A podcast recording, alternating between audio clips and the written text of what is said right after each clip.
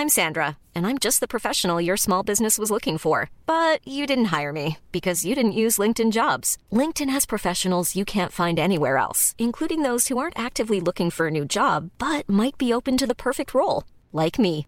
In a given month, over seventy percent of LinkedIn users don't visit other leading job sites. So if you're not looking on LinkedIn, you'll miss out on great candidates like Sandra. Start hiring professionals like a professional. Post your free job on linkedin dot com slash people today. Planning for your next trip?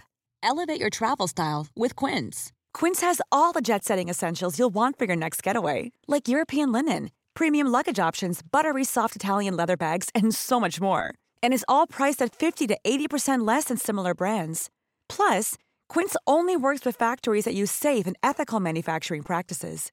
Pack your bags with high-quality essentials you'll be wearing for vacations to come with Quince. Go to quince dot com slash pack for free shipping and three sixty-five day returns.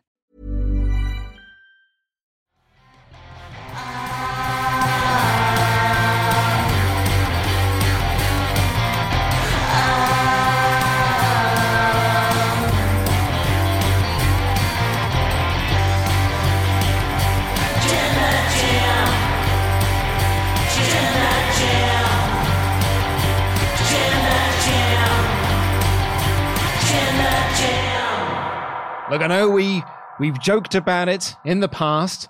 I know that we've had our bit of fun with the idea, but it's now a reality. It's very possible. We thought that it was just going to be the six guys in the Money in the Bank ladder match, but it's become lucky number seven mm. as Logan Paul, YouTube megastar Logan Paul, social media entrepreneur.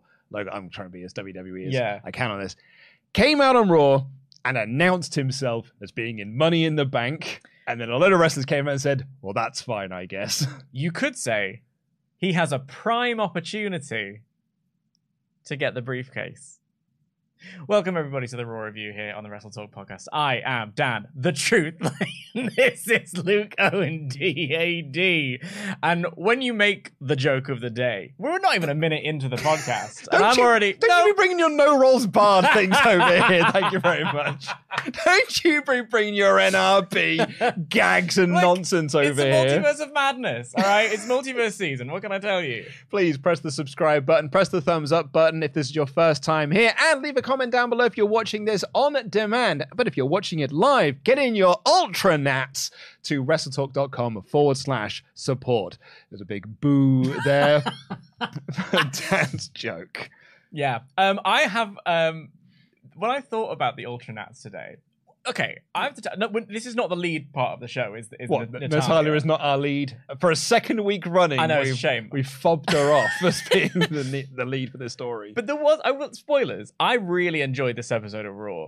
But the, and there was a moment in here where my heart like sort of ached a little bit for Natty. Like, we'll get into it. But then I was like, oh no, I hope we're not piling on to an actual genuine moment of identity crisis for this human being with the Ultra Nats. So I'm. Making sure the Ultra Nats are a tribute, all right? That is a tribute to Nat. Not from me, they're not. uh, but anyway, we, the thing we are going to be talking about on this podcast, I'm sure she's lovely. I'm sure she's a very yeah. nice person, I R L. I don't care for her on my television. Um, but the main talking point we're going to be discussing here to kick us off is this. Last week, they announced Logan Paul was going to be appearing mm-hmm. on Raw. He's in his hometown, hometown. of Cleveland. Mm-hmm.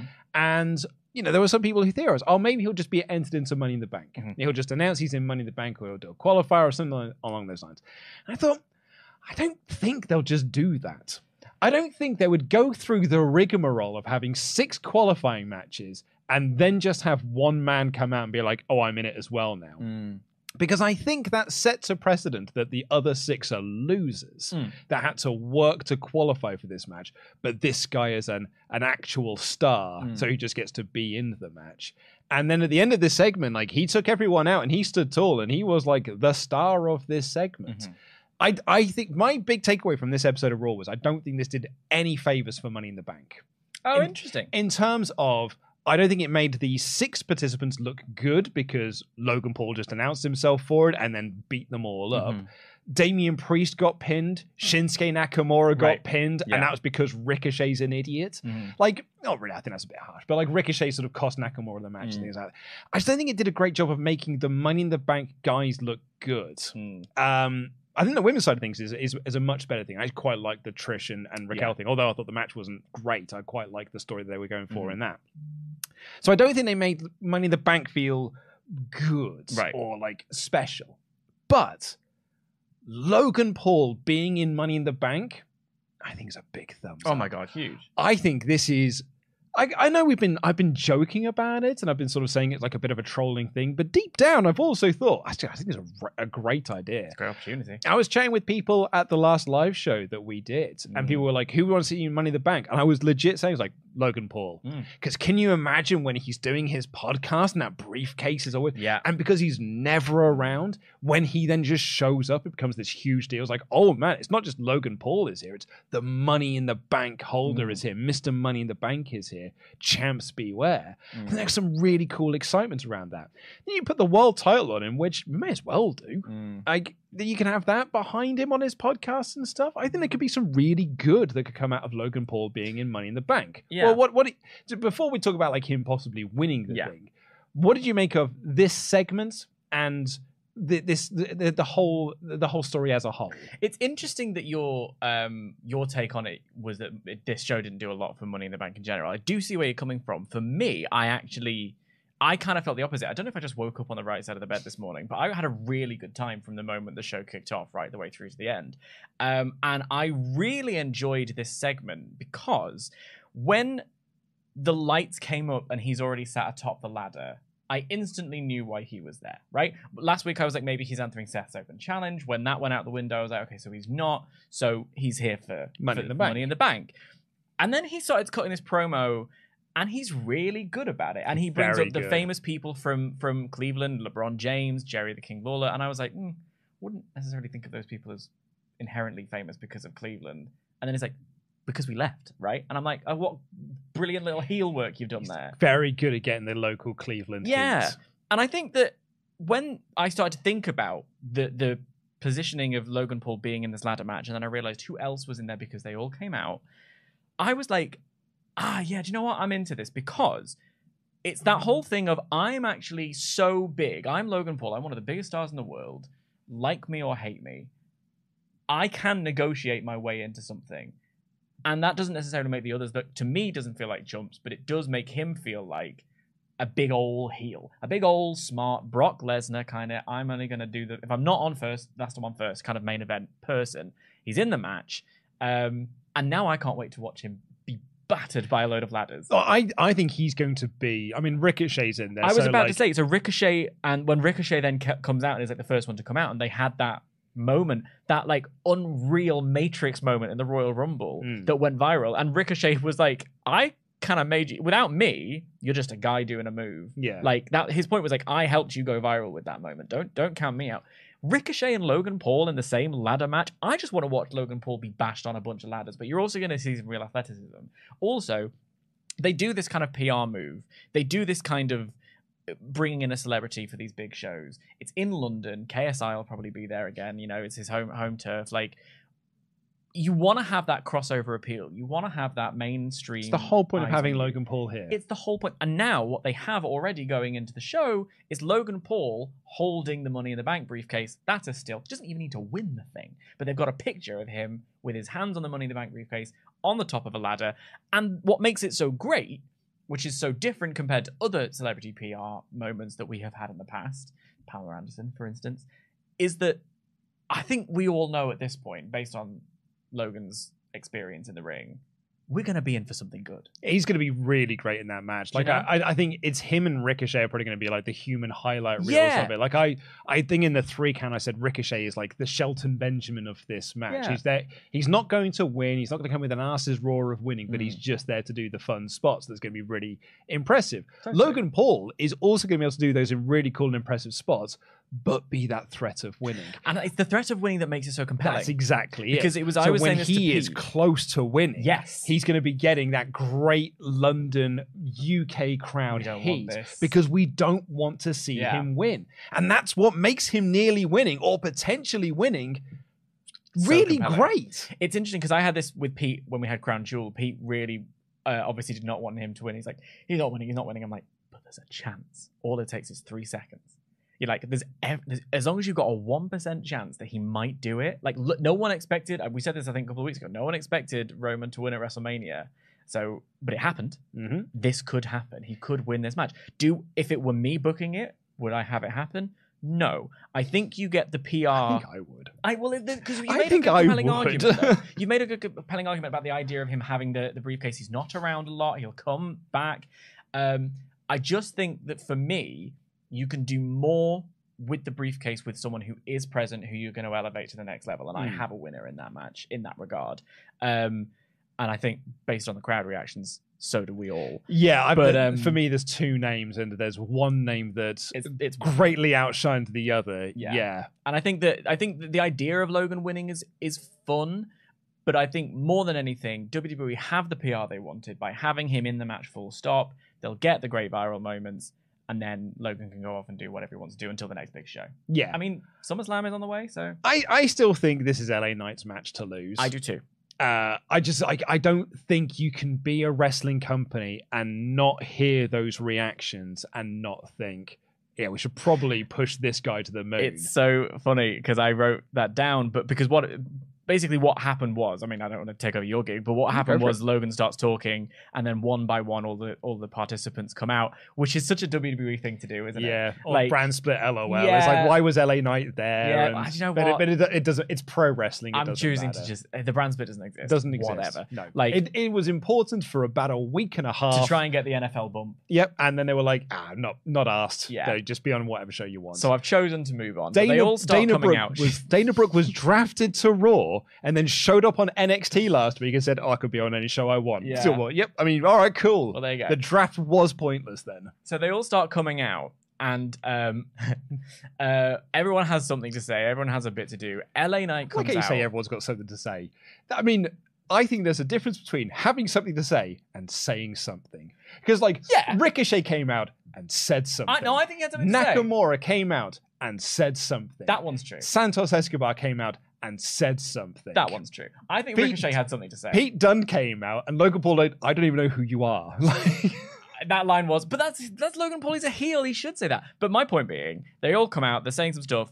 Um, L A Knight comes out, and he's like, in you know, I'm I'm cutting a promo like old style so rock, great. old style Steve Austin. Yeah. I'm I'm basically on a roll. I'm barely taking a breath, and I've got all these things to say. And then the crowd are with me. Yeah, and it's just like, oh, that guy's a bit of a star. And I loved Butch coming out, and he, he didn't have a microphone in his hand. He just got in and just went elbowed. for a fight. You don't know who I am. You know who I am now. Starts a little brawl. They have a tiny little brawl. And then as Logan Paul is climbing the ladder to get his, his shot of him holding the briefcase, the crowd are on their feet chanting for L A Knight, who isn't even in frame. And I'm like, oh, there's a bit of spice here. Take advantage of this. I just hope that, that Vince McMahon's mustache didn't start tingling. Because if he notices that we like a person, he will not give it to us. I think that there's a chance that that's not going to happen uh, for a variety of reasons. The number one of which, though, is that when L A Knight came out, the commentary were going out of their way they to be were. like, did you hear that reaction? Mm. Wow, did you hear the reaction that L A Knight got? Because I think they know they noticed. that he is getting this incredible swell of Of crowd mm. reaction, right? Like this, this, this crowd love, and people are really getting behind L A Knight. One of the feels like one of the biggest stars that they've got on SmackDown at the moment in terms of crowd reactions. Mm. So I think you can ride that wave of momentum. I in the three count uh, predictions video that we did, and I'll go into a little bit more on this when we do the predictions video, I suppose. But um, I, for me, it comes down to L A Knight and Damien Priest. Mm. And the reason why I'm leaning more towards Priest is because I think it's more likely someone cashes in on Seth than they do on Roman. Right. So if it goes into L A Knight, then you decide either he just moves across to Raw, and or you know, I don't know why I'm putting so much emphasis on this whole Raw and SmackDown thing. They don't. They aren't. They aren't. But like, I think if we're going to at least try and pretend that it mm. is a thing, then you do want to keep some delineation there. But I want it to be L A Knight more. But do I want it more on Logan Paul? Mm. It's just it's this. It's what makes the most narrative face heel storyline. And L A Knight, they all cut promos that were put onto Twitter, and, and L A Knight was was sort of, he even mentioned the whole thing of like, oh, you can just walk in and declare yourself. I didn't know that was a thing we could do. The rest of us had to do matches, but you know what, whatever, you're in the match, I'm going to take you out, kind of thing. And I think that's a really good way of like, I mean, it just shows it's a heel tactic for Logan Paul. I think it would be very, very satisfying for him to take this briefcase and the Stephanie McMahon model of prancing around like he'd really earned this thing when he actually kind of hadn't, although he probably would. But he probably would do. But that's the difference with, yeah. with Logan Paul, is that you can't really do that celebrity that has just stepped in here and has just taken a spot, because he's good. Yeah. And like he legit has earned most of yeah. the things that he is doing, because he's dead good at what he does. If it were me. Annoyingly so. Oh, this is the thing. I don't I don't care about Logan Paul. As a, as a, I've never really consumed his content. I also, don't know I, what Prime tastes like. I literally know him as a wrestler. That's it. That's, that is the extent of my Logan Paul knowledge. I, I as as a YouTuber, I, I have found his um, framing of the notion of a YouTuber irritating. Um, I did find the the Suicide Forest extravaganza to be just oh, yeah, that, yeah, so yeah. distasteful. Mm-hmm. Um, but in the context of the W W E, he's doing a fantastic job. Um, I just think, for me, if I'm booking this match, I'm using that um, that name value, the talent that he has clearly got for this. I think he's a far better wrestler than he was ever going to be a boxer. Um, and and so the oh, also I love that he called him his own brother a loser. People from Cleveland who are losers, like my brother. Um, I I would have, if I'm booking this match, I've got the opportunity. I'm going to have a huge, massive, unbelievable, viral Ricochet Logan Paul moment. They're going to take each other out. And that's L A Knight's opportunity to go up and get it. So you get the best of all worlds. Uh, people pointing out there as well, it's like, you also scam people with N F Ts. You know, he, he, he, but, of course he did. But within the wrestling that world, scams. but within the wrestling world, I think there's a lot of upside to, to Logan Paul. I think having mm. him in the match makes the most sense. Like, that is what I would do with my with a, if I had Logan Paul on my roster. mm. I'd put him in Money in the Bank.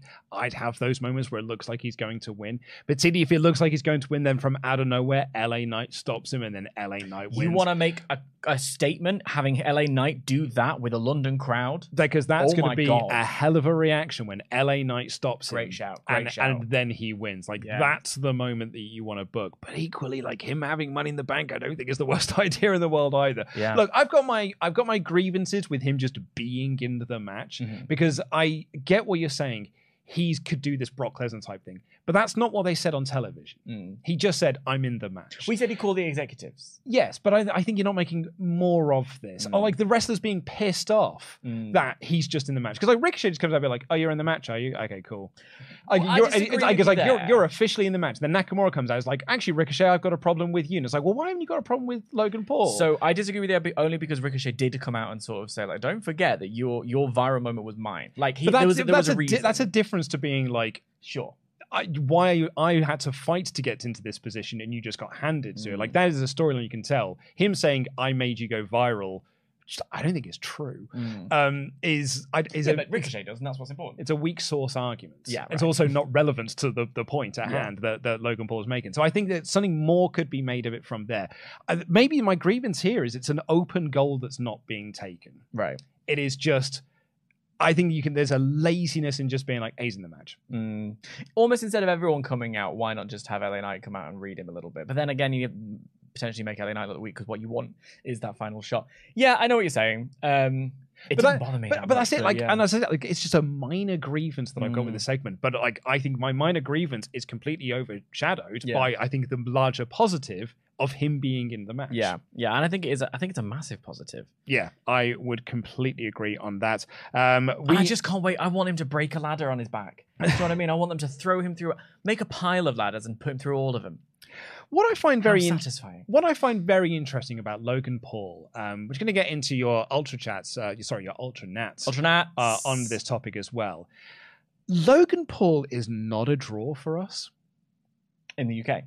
Well, in terms of like WrestleTalk content. Right. Like, we have done WrestleTalk news episodes where Logan Paul is the lead. Mm. And you'd think, I mean, literally the whole point of having Logan Paul is that he's got this mainstream crossover appeal, right? Mm.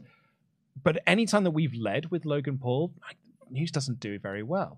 And I'm leading with this on the podcast now because I thought this was like the most interesting thing on the show, which mm. I thought was broadly a totally fine show with uh, a handful of highlights and not even like, I wouldn't even say there's lows, just very few highlights. Mm. It was a totally fine three out of five episode of Raw.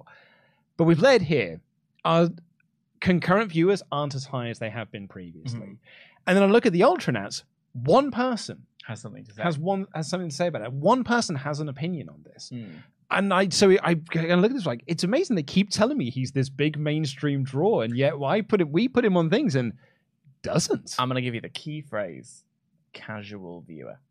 It's like the person who would just be watching the show or would be reading the thing. Maybe did, like my my mate Jack, right, who doesn't watch wrestling but does try to tell me all the things that he knows about wrestling when WrestleMania comes around, and I go, yes, okay, Jack.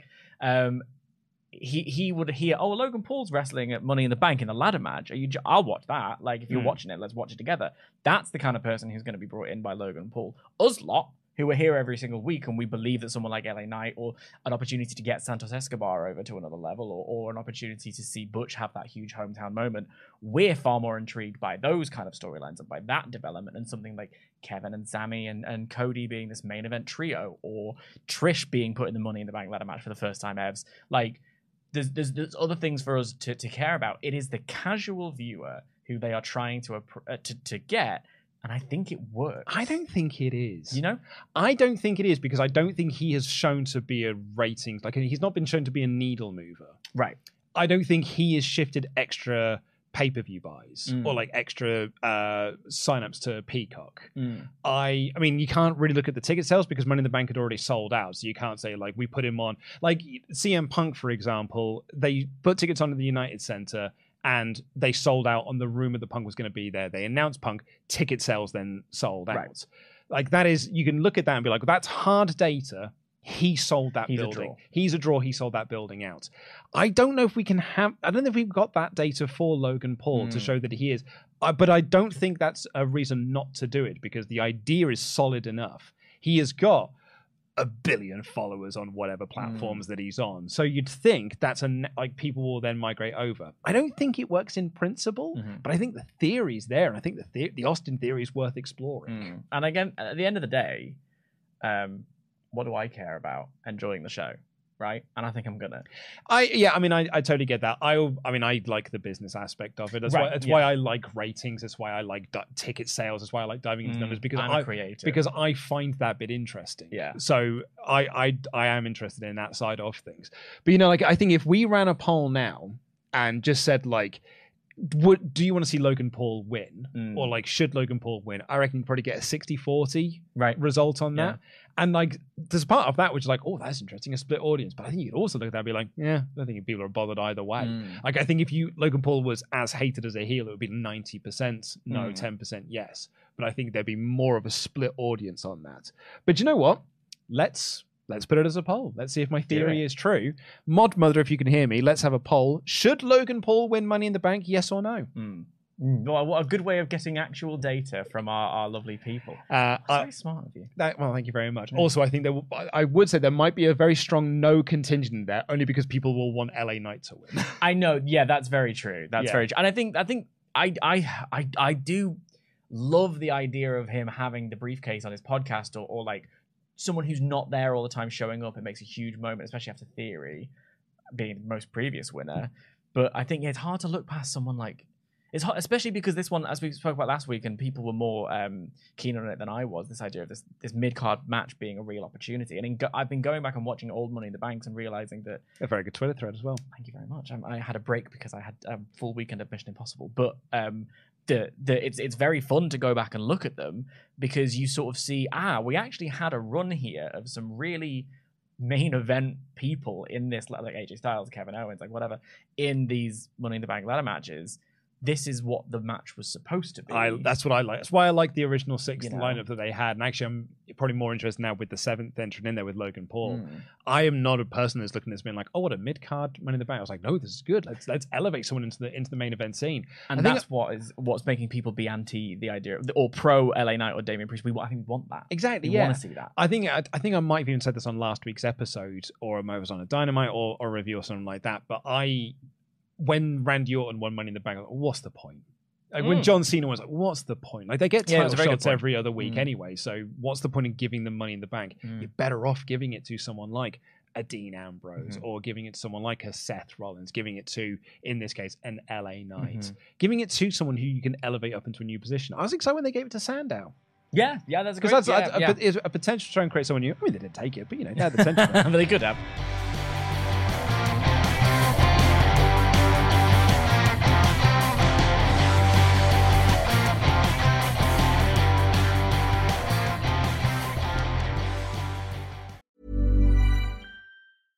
Ryan Reynolds here from Mint Mobile. With the price of just about everything going up during inflation, we thought we'd bring our prices down.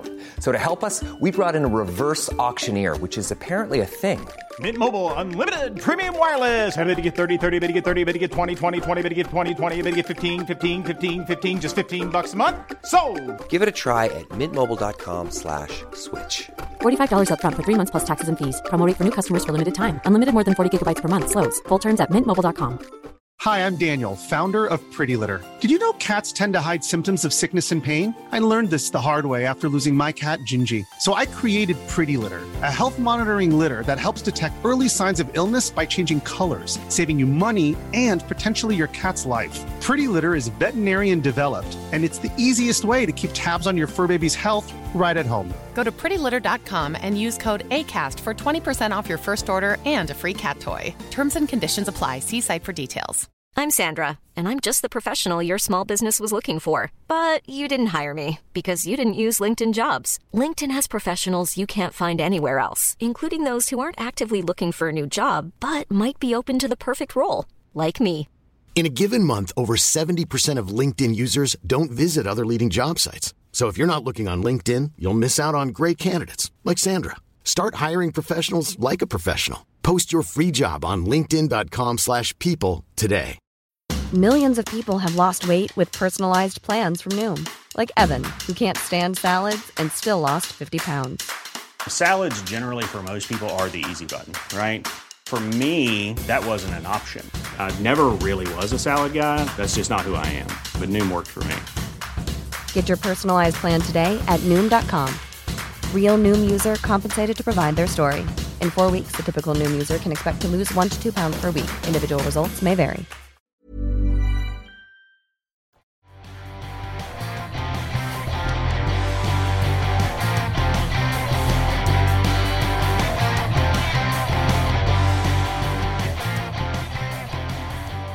Uh, right, let's get into your Ultra Nats. Joel Shepherd really just repeats what we've got as the title of this, which is, so, Logan's winning Money in the Bank then. Mm. I mean, I don't think, yeah, like we said, I don't think it's wired on, but it's a possibility now. There's always the one percent. Uh, we have had a few more come in since I said that no one's talking about this. I, Father Beps has become a member who just says, hi, Truth and Luke. Has to be Knight, right? Yeah, him or Logan, but we need a full-timer to get the briefcase over. But will they put the belt on him? World heavyweight? one hundred percent I can see them putting on it. Universal? No. So my question here then about that is, if um, I, I don't personally think Roman is holding the, the belt all the way to um, Mania. Ma- I don't. Oh, I do. I've got. I, I have a, a lovely little conspiracy theory mm. for you because I love them. Um, that Payback is on the way and he's going to lose it. Oh yeah, because yeah, oh. it's he won. He he won the, the belt at Payback the last time they did a show called Payback. It's the same weekend he won it. Um, also, Jay makes him lose the belt, whether to himself or to he loses it to someone else. That's Payback, mate. Do you know what I mean? The show is called Payback, so I'm like, mm, you could have a look, you could play with that. And they love their little poetry th- three symmetry yeah. moments. So, I, I, that's um, actually a very good point. I, I had not thanks. considered it. Uh, but, I'll be honest, I was more annoyed that they announced a pay per view the day before All Out. Well, All Out hasn't been announced I, yet. It has. It hasn't been official. Yes, it, it has. It's, has it's, it? it's September Pete second. Said it hasn't this no, September second. They no, said that Payback. Yes, what I said. No, and, All Out hasn't been officially made yet. They said All Out's a week later. Did they? I thought that was just... A, uh, it hasn't been officially confirmed. I'm pretty sure that had been confirmed. Either way, at least it's not on the same night, you know? If they announce an N X T show for the same night as All Out, I'll be fuming. No, it's worse. It's it, it, it just makes our lives so much harder. Also, All In's the week before. That's three shows in one week. Oh, man, they never. Too much of a good thing. They never. Oh, you're right. It hasn't been officially confirmed. But oh, they, but they never think of the content creators. They never think of us. You're right. We should we should strike. And that's, that's why I hate them. They're petty little bastards. Running a show there. I'm busy, man. I've got things to do. I've got, a, I've got, I've got I got kids. I've got kids, mate. Kid, kid. No, no plural. Singular. Um, um, sh- but, yeah. So anyway, just quick to bring me back on topic with L A Knight is that, like, if the belt comes off Roman, Knight doesn't have to cash in soon. You know, it could it could cash in uh, Royal Rumble or or whatever. You know, he could hold it until next May. Like, it's a possible. I don't even love the idea of him walking around with that briefcase cutting the promo. Mm. Yeah. So and they're just being like, uh, Roman won't drop the belt on a B pay per view.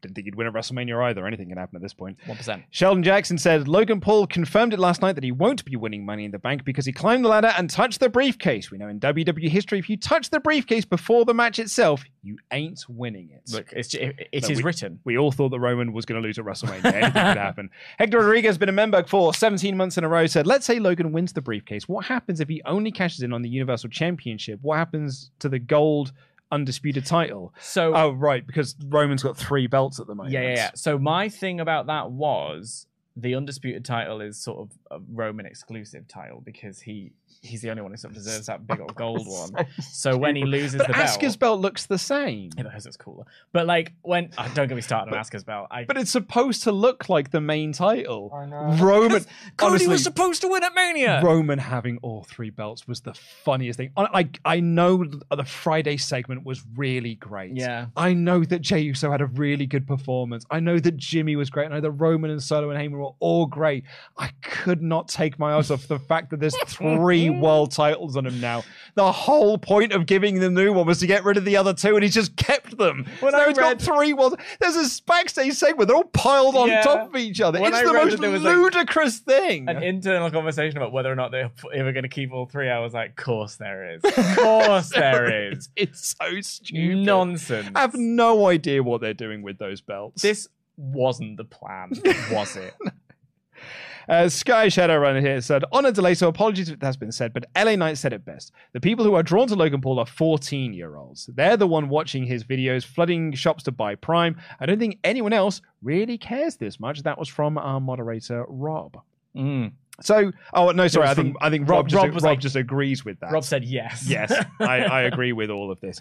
Yeah, it's funny, when I was um I was walking through one of my, loc- my local town centre, Uh, I've never actually seen Prime in shops before. No, I haven't either. But then I did. Mm. It was in like a specific like gaming, like, oh, we sell Squid Games stuff. We sell like plushies. And oh, yeah, yeah. And they had Prime on sale there. And I did see a fourteen-year-old go like, oh, sweet, Prime. And I was like, that's the first time I've actually heard that like out loud from a human being. Look, you're getting the next generation of fans in. That's what I'm saying. And the Guilty Hat here says, hello, Luke, and the only truth in wrestling worth a damn. Uh, I hate to say it, but Logan is the best choice. It works for the character. Maybe draws in casual fans via his talk tick, but mostly for me, you can't beat Mister Money in the Bank like a drum if he's not there. That's also a very That's good a point. very good point.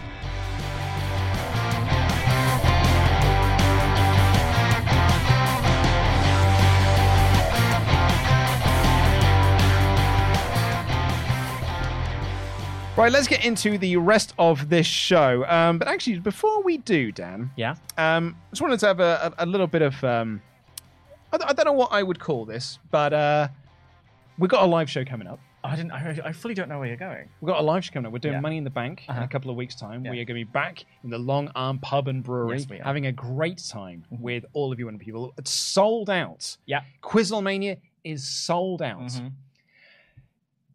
So we can't. We have. something made to promote it anyway, because just in case ticket sales weren't there, but we're sold out. But I just want to show you the video anyway. Show off. But so it, it's going to be playing, but we're going to talk over it. But like, this is what you can expect when you come to our live oh, event next time. This. And I'm going to also use this as an opportunity to tell you that on Thursday, if you are a ticket holder, you will be getting an email. Well, tickets will go on sale. Extra tickets are going on sale for Quizzlemania. Ooh. We're opening up fifteen more seats for Quizzlemania Live two. So you can come join us, and also, you know, if you've got your ticket, you're going to be part of this great fun as well. Hanging out with some of the Ash. best wrestling fans on the planet as we enjoy Money in the Bank at the Long Arm Pub and Brewery. Here is the moment where Decadane won a replica Jam That Championship in our raffle. Uh, there's the professor, Dan Layton, That's having me. a I, lovely As- time. Asuka had just won, so I was I was like, oh, I could win this belt, you know. It's very spicy. So yeah, uh, I just wanted to show this video because I'm I'm dead excited for yeah. us to do another one of those. It's a good vibe. It's a very good vibe. Yeah, um, and I can't wait. I genuinely, it was I, I just cannot wait. It's gonna be a lot of fun. Anyway, let's get into the rest of this episode of Raw. And I have to tell you, I really liked the show. You were talking about it being like a three-star, like no no low lights, but no real highlights. From the moment the show opened, I was like, oh, hello. I sat up in my seat. This is the best so the thing moment the show. the show ended, I was I had I thought this was genuinely very, very high in the star rating. I will tell you it when we get there at the end. I had a great time. Oh, so and I like these more. I like these shows where like we're slightly differing because mm. it means we're gonna have a fight. But also like because no one like I don't think we're gonna have a fight on no, this no, though, fight. Because you're gonna really enjoy something and I'm gonna go, yeah, it's fine. Like I don't think there's much of a fight there. Because mm. I didn't actively hate anything on this show. Right. I think there's one bad match on this show. Oh, I which, can't wait to find out which one it was. It was Raquel versus Trish. Wrong! And it was all Raquel. No! I thought Trish was totally fine, but I thought Raquel was a, Ooh, I a, disagree. a charisma vacuum Ooh. in that match. And I well, thought she was and I thought Becky's performance Won, won all that either. Let them fight. But I don't think it was a. I don't think there was anything on the show that was bad. The chat, right? You pay attention to this and tell me when I'm telling lies. But set, so the report. You can play that game, punk. The gimmick stealer. The report is uh, from various sources. Vince McMahon made a lot of changes to this show. Yes, he did. Most of them were like minor changes, its placement, things here and there. But the thing that he did change was the the opening of the show, and I think you can tell when Vince has changed a show at the last minute remotely, because mm-hmm. the pacing is way off and ad breaks come in at funny times. Mm. There's a, there was a, there's a moment during this show when, so like they have this segment, Finn Balor attacks Rollins, mm-hmm. then the Judgment Day make an entrance to cut a promo about the fact they attacked him and yeah. lay out a challenge. Then we have a match. Then Cody Rhodes makes a full entrance to come out and accept that challenge. Mm. So I'm like, oh, we are just filling time. Right. Because right. we have scrapped whatever we had planned, mm-hmm. which was probably the open challenge that Seth Rollins was going to do. And now we just need to try and like scramble and fill for time. Mm-hmm. But the show did open with Seth Rollins to talk about his open challenge. But Finn Balor attacked him while he was posing. And then just kicked the tar out of him. Oh, he went for it, didn't he? Yeah, this was great. This yeah. this was this was good from Balor. Yeah, he needed this uh, to make him feel like he was a credible threat to the the the, the belt. It also feeds in from what Seth said to him last week. It's like, I want that guy from seven years ago, the guy that beat me seven mm. years ago, because I haven't seen that Finn for seven years. And we got that here. He hit a coup de grace off the stairs. Yeah. He hit a coup de grace off the announcer's table. Security were leading him off, so he just ran round and hit another coup de grace off the stairs. Very, very good. I thought this was an uh, an excellent segment. Yeah, I completely agree. And I think it was exactly what was needed for balance from last week, because Finn's intensity in this moment was really off the chain. Like when he he like basically rammed Seth into that table at breakneck pace, then yeah, being pulled away. When he did that leap off the stairs into a coup de grace, I gasped and I sat forward. I was like, oh, we're doing this, are we? Yeah. Okay. And then doing it the second time, and, and there was a, he did it the second time and sort of fell backwards, as you know you can do with a move like that now and again.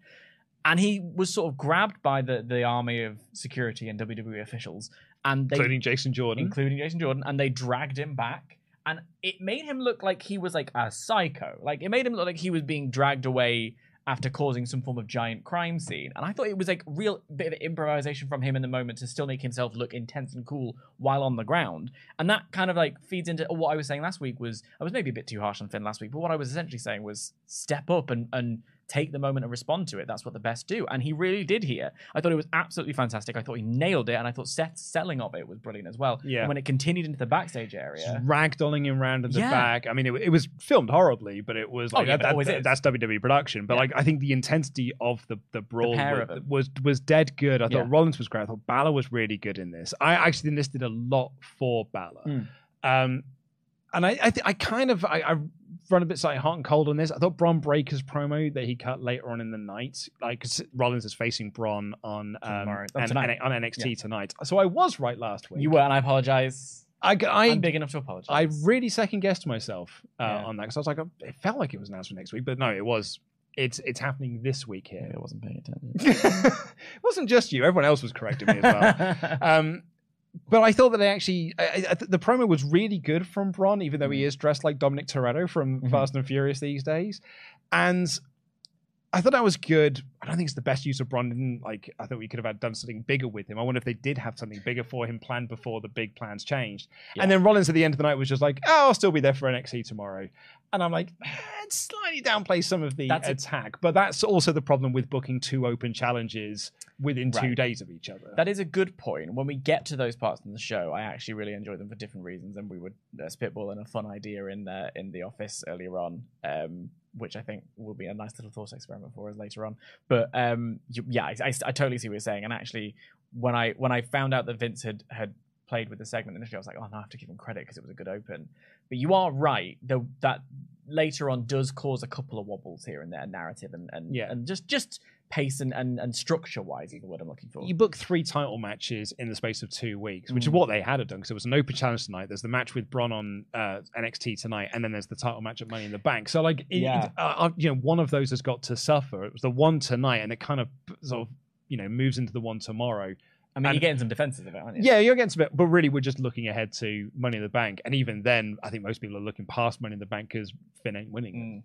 Mm. Um, Corey Graves, I'm just going to make a little note here. I don't think he said he's just dressed like someone I'd want to avoid now my local Weatherspoons. he, was, he was in a very casual affair. I know, today, and, I was, and I looked at him and I was like, oh, I would definitely move to the other side of the bar. If I if I saw you queuing up at a Weatherspoons, I'd be like, I'm going down the other end. Normally with Corey's drip, I'm like, yeah, I would, I'd like that. Not this one. You'll never see me in a polo neck. Speaking of that sort of weird pacing, The Miz was just in the ring. Yes. And it was like, oh, well, I was going to answer the open challenge, but now that Seth's not here, I'm going to have an open challenge of my own. And it was answered by Johnny Gargano. Nope, sorry. It was answered by Tommaso Ciampa. And uh, he then beat The Miz. What a great return pop for Ciampa. Like, this crowd I want to put, uh, put over because they were great all night, I thought. But um, it was a big old pop for Ciampa. And again, I'm in a really good mood for some reason this morning. So I thought, you know, he gets right in there and gives him straight right hand. No hanging about. I was like, all right, I like this opening. This is a good show. I'm into it. I kind of didn't care about the... At this point, I wasn't really noticing any of the pacing issues and stuff like that. For me, I was just seeing it get on with it. And a big problem I have with Raw, especially when we have to get up first thing in the morning to watch them, is I'm like, can you just... stop talking yeah. and do something. And all I got on this episode of Raw was people doing something. And I appreciated the continuity of having Ciampa return against The Miz. The At Miz. One point in the middle of it, he, he went over to Kevin Patrick and was like, never text me when I was poorly. Bam! Like, I quite liked it. And, you know, if you didn't know Ciampa, or if you'd forgotten, or if you were like, it whatever. Been, it's been gone eight months. It's been gone eight months, and when he left, he was Missus Lackey. This was a great sort of reminder of, you know, with the crowd pop him, and the moves he was hitting. Exactly. Cleveland's a good place because he's got the connection to Gargano. Exactly. Him beating Miz makes all the sense in the world as well. Yeah. And like that's what you have the Miz for. Mm. Uh, fun fact, he hasn't won a match since December nineteenth. What, Miz? Miz, he yeah. doesn't need to because he's so good. Because, well, he's just there to be pinned. Like that, that is his role. And look strong in defeat. Mm, I don't think he did that. Um, but the, ma- the match was totally fine. It did exactly what it needs to do, which was bring back Tommaso Ciampa. Yeah. I think there is a, a very valid complaint about the show is that there was no Johnny Gargano on this show. Mm, it was in true. Cleveland. He was backstage. He was there at the show, mm. and they just chose not to use him. I wonder if there'd have been a moment where, like, Miz was like... Well, I think... And then Johnny Gargano comes out and is like, it's not me, it's this guy. And I resent when they do that, so I'm kind of glad if that was the plan that that got nixed. I, um, I think he was going to answer the open challenge. Oh, God, that would be such a shame. I, I would have thought that's what you would do with Johnny Gargano. Like I said this on last week's show, the whole point of Seth doing an open challenge and it's in Cleveland. Yeah. It's like, well, Johnny Gargano can come out. And they, as the, the workhorse champion, yeah. you can go out there and have a banging match. When I say a shame, I mean a shame for... Gargano that that didn't happen if that mm. was what it was going to be, because that would have been a fun little moment. Yeah, he oh, well. and like, he seemed quite sad about it on Twitter that he wasn't on the show as well. Yeah. Then we got that Judgment Day promo that I mentioned earlier, um, and he Finn basically says, "Look, look, I cancelled the open challenge because I'm going to be the one to take the belt off of Rollins, so maybe he's going to be on N X T tonight as well mm-hmm. because Bryn Brockles might take the belt mm-hmm. off of him." Um, Rhea says she's got the division on lockdown. Balor's going for the world title. Priest is going for the briefcase, and Dom Dom is going to beat Cody Rhodes. And then they said, "We're going to." If you can find two partners, we'll have a little trios match in the in the main event. We then got a recap of SmackDown. Kevin and Sammy got interviewed backstage, and I was like, I don't want to talk about the bloodline. Yeah.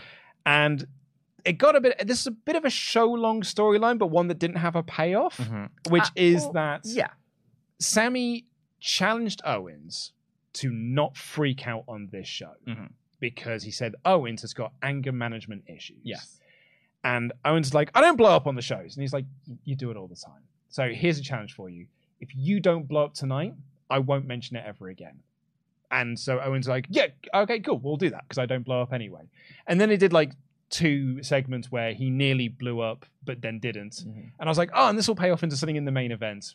But they just wrestled a normal match and mm. it's fine. So I, I, so I guess Sammy now can't bring this up because Owens kept up his part of the deal. He did. I actually don't um, mind that it didn't end up going somewhere. I did initially write down how I was like quite excited to um to have this, like, I thought it was quite fun to have like a whole, you know, show. I long. love a show I long storyline. I loved the segments as well. I liked yeah. all of them. The guy bumming into him with water yeah. was proper, like that bit in Friends. one hundred percent. Oh, they did hot coffee and he's trying yeah. to make him shout. Yeah, very much. I liked that. I liked the moment with Riddle because I think Kevin Owens is all of us. And in the, the moment with Riddle, he was especially me. Um, the bit with Riddle, I was like, this is written specifically for Dan Layton. um, but yeah, I don't know. I, I, I to the point where I, because I was enjoying it when it, I did expect in the main event for it maybe to to be a moment that made him, you know, boil over and lose it or something. But actually, I don't care. I wonder if this is just like, yeah. I, and I, you know, as I said, I'm not, I'm not saying it's a, it's a huge down point on the mm. show. It's just like they set something up and it didn't really pay off. Yeah, but it's fine. But it's fine. But that's because that is the story of this week's show. Yeah, it was fine. Yeah. Uh, we then got some TikTok videos featuring Chelsea Green having various different Karen freakouts, and then she and Sonya Deville lost to Kaden Carter and Katana Chance in. Uh, well, it was a match. Um, okay, so I have a couple things on this. First of all, I enjoyed the TikTok Amazing segment. You got a couple. But, well, okay. I, let me, I enjoyed the TikTok segment. I thought it was fun and different. I thought it went on too long, but it was a good opportunity to see a little bit about um, Chelsea Green doing her thing. I think she's great in the yeah. role. I had fun with that. I loved yeah, yeah. Um, the John Cena bit. I liked all of that, like the through the, as I scrolling through the TikToks. Um, I have to talk about um, the party girls who love to party, right? I have to, because I like them. A lot. I think they have great potential. I think their their double team moves in particular are really good. Their little springboard Love things, it. very the, the moment where she's got the, you know, it's, it's, a, it's sort of like a, a reverse D D T into the four fifty splash. Mm. I love that. I think as a team, there's a lot of potential. I like that the tag, the women's tag division is having some clarity, some purpose. Actual tag teams is Agreed. a wonderful thing. Um, it'll come back again when I talk about Bron Breakker later, because um, when you take something from N X T and you just pop it on the main roster, doesn't always work. One of those things is their entrance, because this is like sick party music, and I guess it works in a small venue when you've got a smaller number of people and they're coming out and they're like giving it, and it's like get the crowd out, and it's a regular crowd who are always sort of there and they want to play along and they're having a little bit of fun with it. When you put that in a big arena and they do the exact same thing but they can't connect with ten thousand people all at the same time, um, it does a little bit look like their dad's entering a wedding floor disco. Do you know what I mean? Yep. And it's like, needs a little tweaking here and there. They're they're, they're not polished yet, oh, but yeah. I like them a lot, and I and I really don't want to let. I I spent yonks talking about the women's tag division, so I have to give it praise when they're doing some things right. I've got five words for you. Go ahead. Adam Rose and Emma Dance. There you are. It did feel a bit like the Emma Dance, especially, yeah, because that's exactly what happened. I remember when. Oh my God, Emma, when, with Santina Morella. When Emma was in N X T and she was doing her dance, I was like, that's going to be massive on the main roster, because that's like, you can get the whole crowd to do it, and everyone, because everyone was doing it in N X T, you have a really fun time doing it. And she went to the main roster, they didn't do any video package to kind of explain it, and it got over like a fart in a church. Yes. And I was like, ah. Oh. And I used to be like, I was like, it's because they didn't give it a chance. They didn't really, they should have used the video they got from N X T to show you how cool and fun this thing is to do. And then people would have done it, but they didn't. And then Adam Rose debuted in N X T, and I was like, that's going to get over massive yeah. on the main roster, because look how over it is in the N X T. And I think I was that fan that was in that N X T mindset of like, well, it's over in N X T, it will transfer to the main roster. Mm-hmm. I've now seen so many of those gimmicks not get over on the main roster. The Vaudevillians is another yep. one where I was like, and it gets over like a wet fart. I'm, I'm now I'm like, I think you they, a lot of these just don't work the, in bigger arenas. It works when you're in a small, in that in, tight venue. In that tight venue, it's like the Impact Zone. Yes, like you do things in front of the same people all the time. That's why Lance Hoyt gets massively mm-hmm. over, because people bring Hoytomania t-shirts, because it's the same people there every week.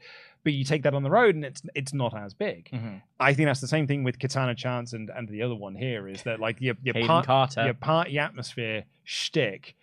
When you're going out there and doing a party and everyone's sat on their hands, it makes you look a bit lame. It does make you look lame. And also you're tiny, tiny human being yeah. in a giant arena. The other one I think of is Wendy Chu. Like, yeah. with the, which is the sleeping thing. I don't think that's going to go over on the main roster at all. Um, I just don't think it's going to work as well. I, I think it got over a main event if they sell it with the, the yeah. crowd, but I don't think it, the main roster will work. I think it's, I think it is a different beast, developmental it is. and the main roster. And I think, ultimately, it comes down to can you back it up in the ring, and the next segment is evidence. When you can't, there's just no point. I think that the party girls can. back it up in the ring. So I think I, it's not lost on me yet.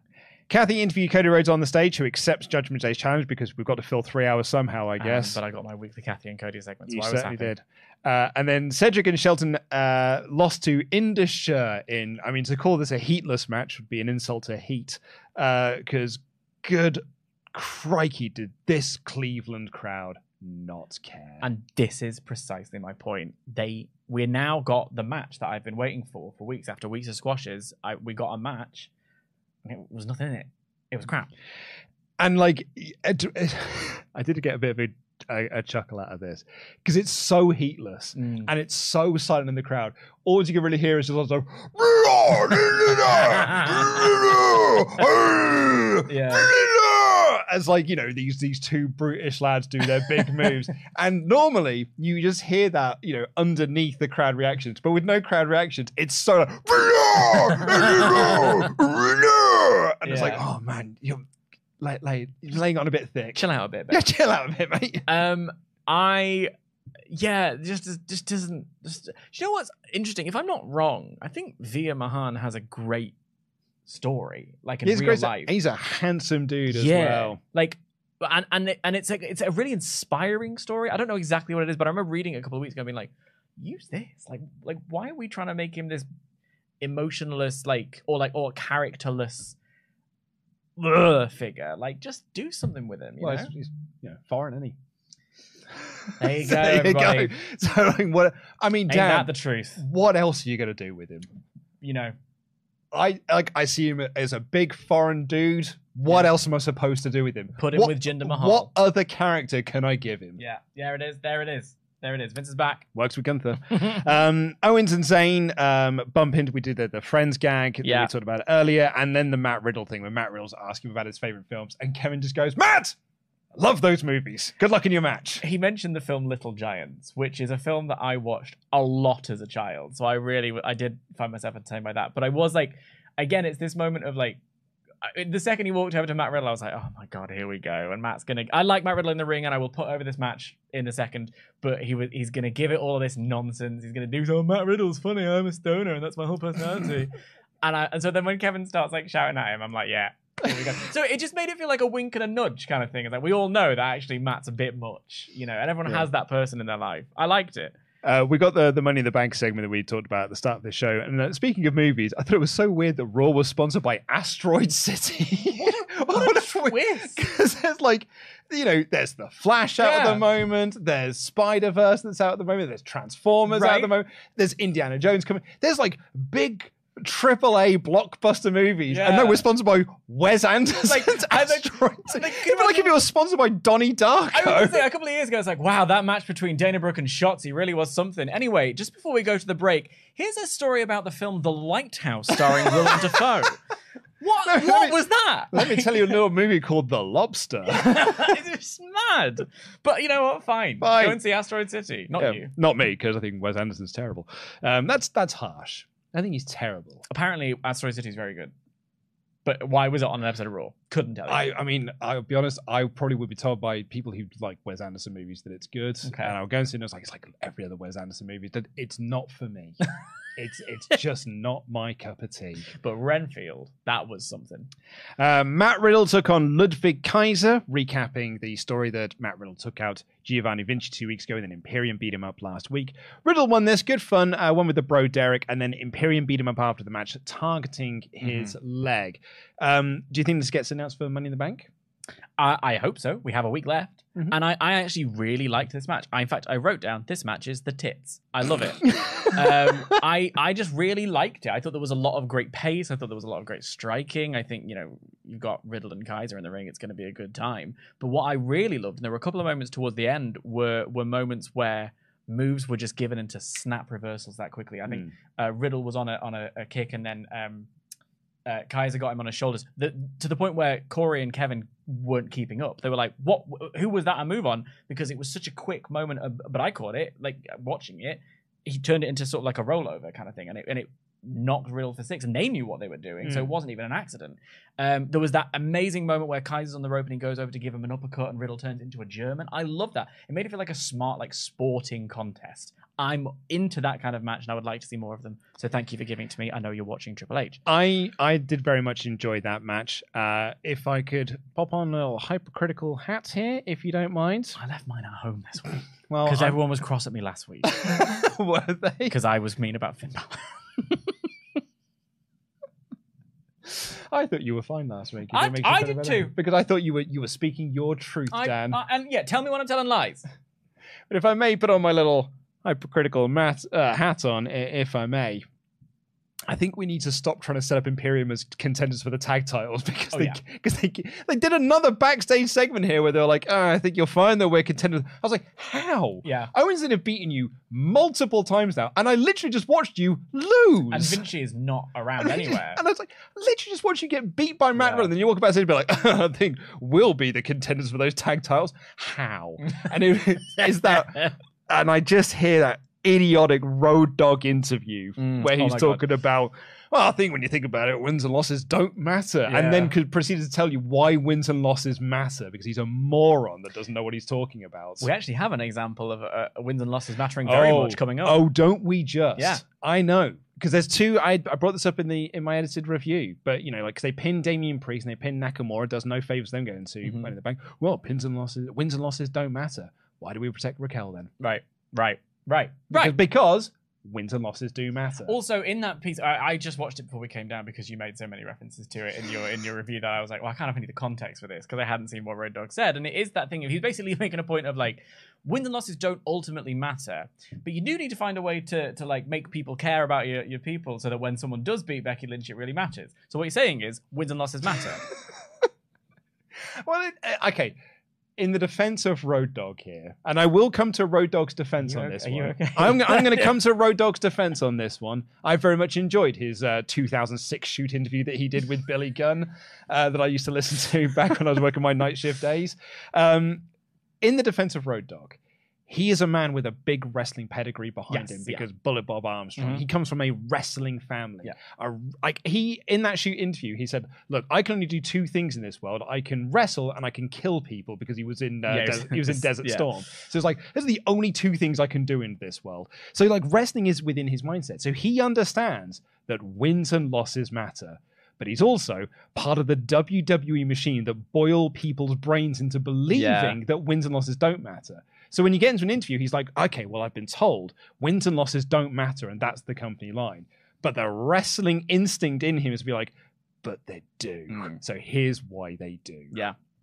Um, anyway, Alpha Academy took on Viking Raiders. Time for the cinema portion of the evening. They had a backstage segment from earlier in the day where Chad Gable was teaching Maxine how to do a suplex. In his dad shorts.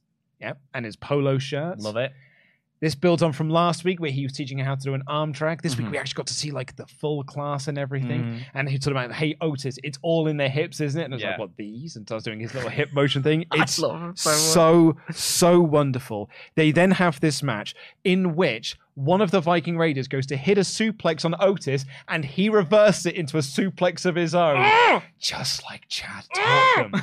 And then Chad gets this hot tag. The yeah. place goes mad for him because he's awesome. And he runs wild doing yeah. all these wicked stuff, doing suplex of his own, various different suplexes, because he's more masterful mm-hmm. than his students. Mm-hmm. So he could do T-bone suplexes oh, yeah. and exploder suplexes. And they look like works of art. And then on the outside, Maxine grabs Valhalla and hits a suplex. Only this time, the Viking Raiders learned from their mistake. So he's teaching them things too.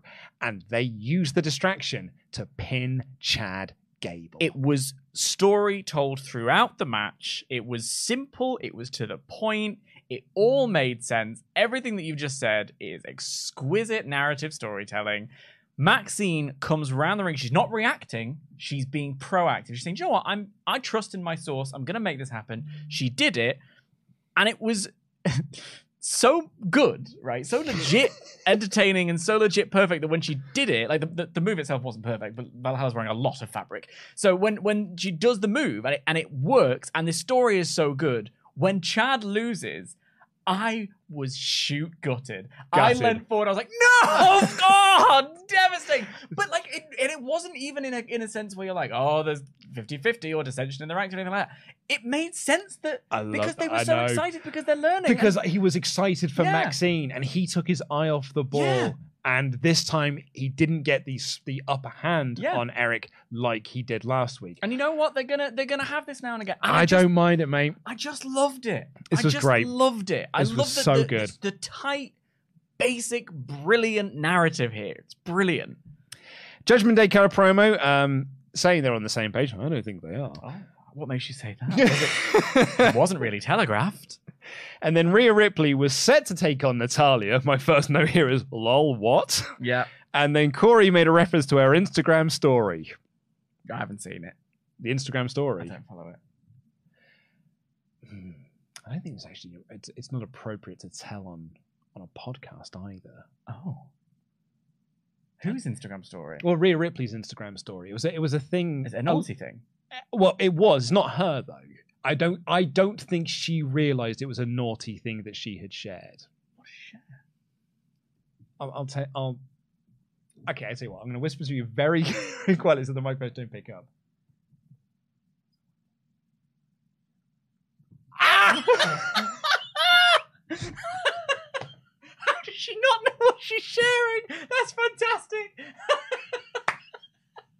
We've all been there, Rhea. We've all done it.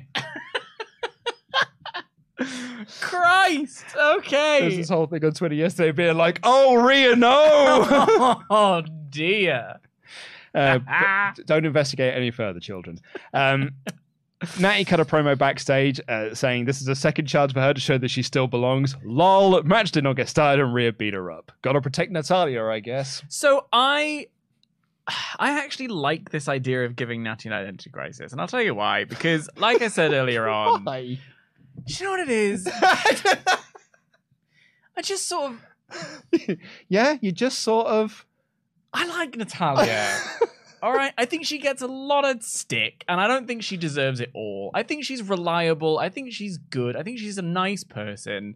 I think she's in the wrong generation. Like, I think she she wasn't the right fit for the Divas generation, and she's maybe maybe not the, the most flawless performer in the way that I would think of a Rhea or an Asuka or whatever. But I think she's good, right? And I think that it, it, she's become a bit of a joke and a bit of a meme. And I'm like, well, let's try and give her a bit of some character. Let's try and give her something. I respect her a lot, and I and I you know.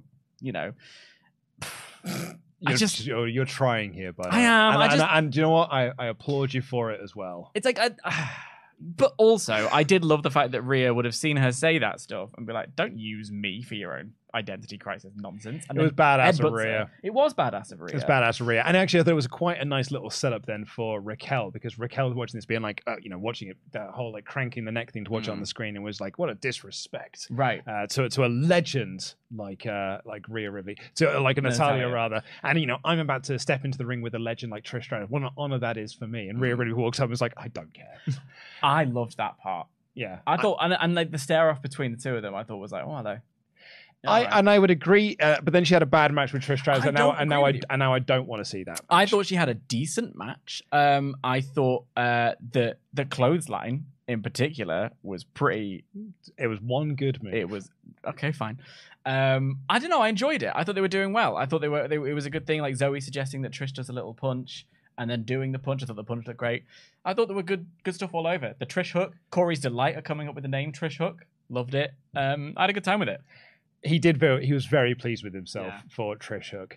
There was a moment where Zoe Stark tripped Raquel Rodriguez, and she can't even do that right. Yeah, that one. That one was a, a big old like. That was you. That was a new Raquel. Yeah. yeah. Uh, my thing with Raquel is actually nothing against her. It's her lack of character. Mm. Her character is I have her back, mm. and maybe I'm just not a body guy. It's not an impressive back, but it's a monster. It is. It is a back. It's, it looks like everyone else's back. She's got a presence that I, th I think. Is, I don't think she has. I, I think she did on N X T. That, well, that's. Was, but again, that's the smaller place. But I think what's different is that she's not visually or staturally. It's not a word. Different from people on the main roster, like a Baszler or a, a especially a Rhea, who is also that kind of like hench big, mm-hmm. you know, dominatrix kind of person. It's harder for her to sort of stand out. Um, and I think I don't know. I, I think she's got potential. No. Okay, here is what I would say. Though. Here's my big positive that I'm going to put onto this, and I think this is a huge credit to W W E on this. The one thing I had bemoaned about Rhea Ripley's title reign, bearing in mind, since winning that title, she has been in the ring for less than fifteen minutes. Mm-hmm. That is appalling. Mm. One of the things I bemoaned about her title reign is that she's not been set up any good challenges. Raquel is a good challenger. Yeah. Because she has been positioned as someone who is a dominant force. She won a two-on-one handicap match a couple of weeks ago before losing the tag title match. So there is this is good. It is good to set her up. Am I into it? Not particularly, but mm. I don't. That that's not a reason to not do it. Yeah. So I think this is on paper a very very good thing. I'm not into it, but it is a very good thing. Right. Yeah. And then I I. I liked the the ending of the match as well. I this is a yeah. rare a rare compliment from me for a D Q ending. So Trish Stratus, sorry, Becky Lynch comes out yeah. and attacks Zoe Stark. Trish, crafty veteran, rolls out of the ring, and in the melee, Becky attacks her as well. Mm. Referee sees this, calls for the D Q. I think the overacting here was a little bit much when Becky was like, "Oh no!" Head in hands, like, "What have I done?" Mm. It was a bit. We were over egging the pudding ever so slightly. Raquel's bad acting in the ring wasn't helping matters either. Oh, but but Trish and Zoe, Trish and Zoe walking up the ring, laughing, I very much enjoyed. And I think we're now, what sold me on this was Becky's promo afterwards. Yeah. Becky is awesome. She's so, so great. Mm. She has this promo with Byron Saxton where she said, "Do you know what? I have got bad beef with Damage Control. And both of them are in this ladder mm-hmm. match. I've got bad beef with Zoe Stark and Trish Stratus, and both of them are in this match. I don't know where I stand with Zelina Vega. I don't think I've got good history with her either. I am either going to overcome all of these odds, and I'm going to win this thing, or I'm going to crash and burn, mm. and I'm going to go out in a blaze of glory, and I'm going to take Trish and Zoe with me." Really sold me on her plight that she's got in this match, because she's going in there with zero friends yeah. against two teams and against Zelina Vega. I think there's some really good stuff in there. Yeah. And it's made me very invested in Becky's run in Money in the Bank. Yeah, it's a really, yes, I completely agree to all of that. I really, I mean, I liked the D Q because it made sense, it, because it wasn't like, it's it's the baby face sort of, you always see it as the heel, you know, I don't want to do this anymore, so I'm going to disqualify or whatever, blah, blah, blah, and the match. This one, it was like, it was the way that I, I actually liked the way that Becky and Raquel sold it. Because, you know, it's that big in the arena doing the melodrama thing or whatever. And they're both sort of going like, well, I, I had her. And she's like, I know. And uh, I think what I heard Becky say was like, it's not normally my way to get involved. And I usually stay out of it. But I, I still couldn't help myself. And I'm sorry. I don't, yeah, I get it. And I quite liked that you almost in this segment gave me a, a, a shot of like Raquel and Rhea and Raquel and Becky. I was like, well, I haven't seen those li little matchups before. And I quite liked the idea of Raquel being like, hang on, I got screwed out of a chance there. Rhea's coming for me. I'm cross. Like, I don't know. It was giving her a little bit of space, giving her something to do. And then you're right with the promo Becky cut afterwards. It was it was full of fire. It was full of like that kind of idea of I'm fully the underdog in this. I don't think I have seen Becky as the person to win this. this I don't think she's going to win. I think it's Io Sky's to lose. However, what you've given me there is the big underdog and and enough to drive her. It's Becky. You turned Becky Lynch into the underdog, which is unfamiliar. I like it. And I think that was that was really cool. And so as a result, I would like to rescind my criticism from last week to two of the Irish. Becky and Finn, I said both were sort of slightly underwhelming for me. This week, they absolutely brought it big time. Kevin Patrick, step up next week. All right? Uh, in between all of this as well, Zayn and Owens uh, became the partners for yep. Cody Rhodes. Uh, and Kathy Kelly interviewed... It's Kathy Kelly, isn't it? Yeah, interviewed yeah. Bron Breakker, uh, who I, I quite liked his line. I was like, well, maybe the doctor will prescribe Seth Rollins some courage yeah. so he can come to N X T tomorrow and defend his title. I thought it was a pretty decent promo from I Bron. I did too, and I really and liked his wacky the... tan. It's very tanned, isn't it? I actually quite liked that he was speaking quietly, and I know that sounds like a really weird thing to say, but it almost gave him an extra bit of flavor. It was something a bit different. Normally, you get these promos and they're delivering their lines, and it's very like that. But he was just like, kind of like there. He was talking, in the... and it was like, this is. Your... That heel turn's been man has been magic for him. Yeah, and I think if you're a, if you're a Raw viewer, and I'm a, I'm not a regular N X T viewer, I dip into the big the big angles. I'll be watching tonight because I'm excited to see this match. Um, I I think having them pop up for these sort of brief segments on Raw to give them this opportunity to try something like this, to introduce them to the casual crowd, to give them that experience of dealing with being on the main roster. I think like like with Zoe Stark last week with the what chants and things like that, like. You know, in contrast to the Party Girls' entrance not really working. It's good experience. we were ha good experience get into this. We were talking, Pete, uh, Tempest and I, about the match, and it was like we sort of were like, why why did they just put Bron, the title on Bron Breakker tonight on N X T? And then it was like, well, what do you do about Money in the Bank? And it's like, well, I mean, the tickets are already sold, so you can't even argue that the Seth and Finn match is the reason people are paying to see tickets. And we are also a little bit like, hang on, what's this match? Make it a triple threat. There's some spice in that. If you want to push Bron Breakker, what a statement, huh? You know, I don't know. There's something interesting about the person. And I think this was a really good intro to your regular audience for Bron Breakker. I liked it a lot. Uh, Shinsuke Nakamura lost to Bronson Reed, uh, basically because of Ricochet. Um, it wasn't Ricochet interference, but sort of Ricochet distractions. Presence, yeah. Presence was there, and it led to Bronson Reed. I've seen people being a bit down on Bronson Reed effectively squashing Nakamura. Mm. It felt like a bit of a squash in all of this. Look, I wouldn't be pinning Nakamura before he goes to Money in the Bank, yeah. But that's just me. I, I wouldn't be pinning anyone that is in Money in the Bank because I'm trying to give them as much momentum as possible. But Nakamura's not winning Money in the Bank. Mm. Nakamura is part of this three-way feud with Bronson Reed and Ricochet, and within that, you do need to make Bronson Reed look good. So I, yeah. I didn't mind this. It's not what I would do, but I did not mind this. I think the reason I was I was actually quite pleased with this is that there was a time when a feud like this would have been over dog food or or like a mop or something.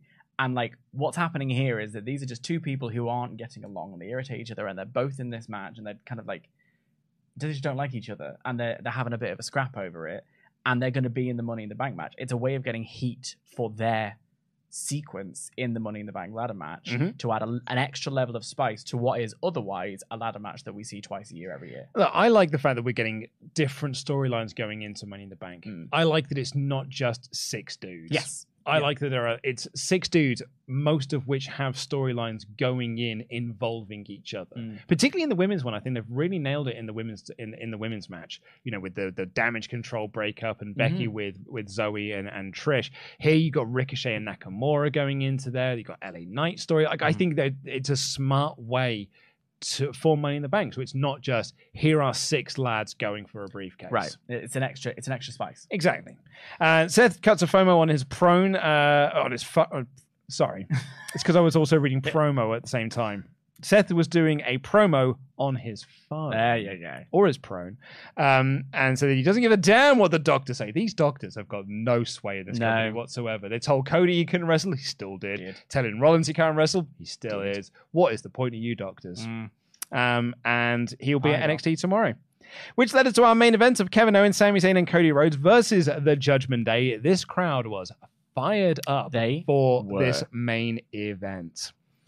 Wow. Yes, I loved this match. This crowd came alive yeah. for this main event. And this was a really fun six-man. Mm. Uh, was it as good as the one on Collision? No. Was right. it as, one of the good on, uh, as good as the one on Dynamite? No. But hard damn was this a lot of fun. Like, it, it was. It was really, really good. And Kevin Owens got this hot tag. Yeah. That was wonderful. And he was doing, I mean, at one point the crowd the crowd were chanting spicy things, which meant it was being cut out and I couldn't hear what they were saying. But they the were, crowd they were saying the P words. It was what they used to say for Shane, like back in the Attitude Era. Like, it's a chant I've not heard for like twenty odd years. It's scandalo. But it's a great, um, it was, it was Kevin Owens was like, you know, giving it all of that. If he's been, contro this is where you pay off it actually, thinking about it. He's been controlling his temper all night and he's now finally letting go of that because all he wanted to do was punch someone. And like, go on then, punch someone. And he's like, come on, let me in, get the crowd going, go for the hot tag. And what a hot tag it was. And then what I also liked was that Cody got his own little hot tag with a similar level of reaction, because what that ended up doing was building this match where I'm looking at these three men and I'm like, there's your main event scene. Sorry, Seth. I know, right? You know, yeah. I think I... They feel way more open than Seth does. These Seth, I, the, the song, granted, is massively over, but, like, these guys felt way big time. The, the song is over, sure, but when they're, when Seth finishes a show, when Seth is in the main event, I'm like, this is going to be good. When these three are in the main event, I'm like, this is a main event. I'm excited to watch this. Absolutely. I, I love the reactions from the crowd. I love their style. I love the way these two tag together. Obviously, I'm a Cody stan.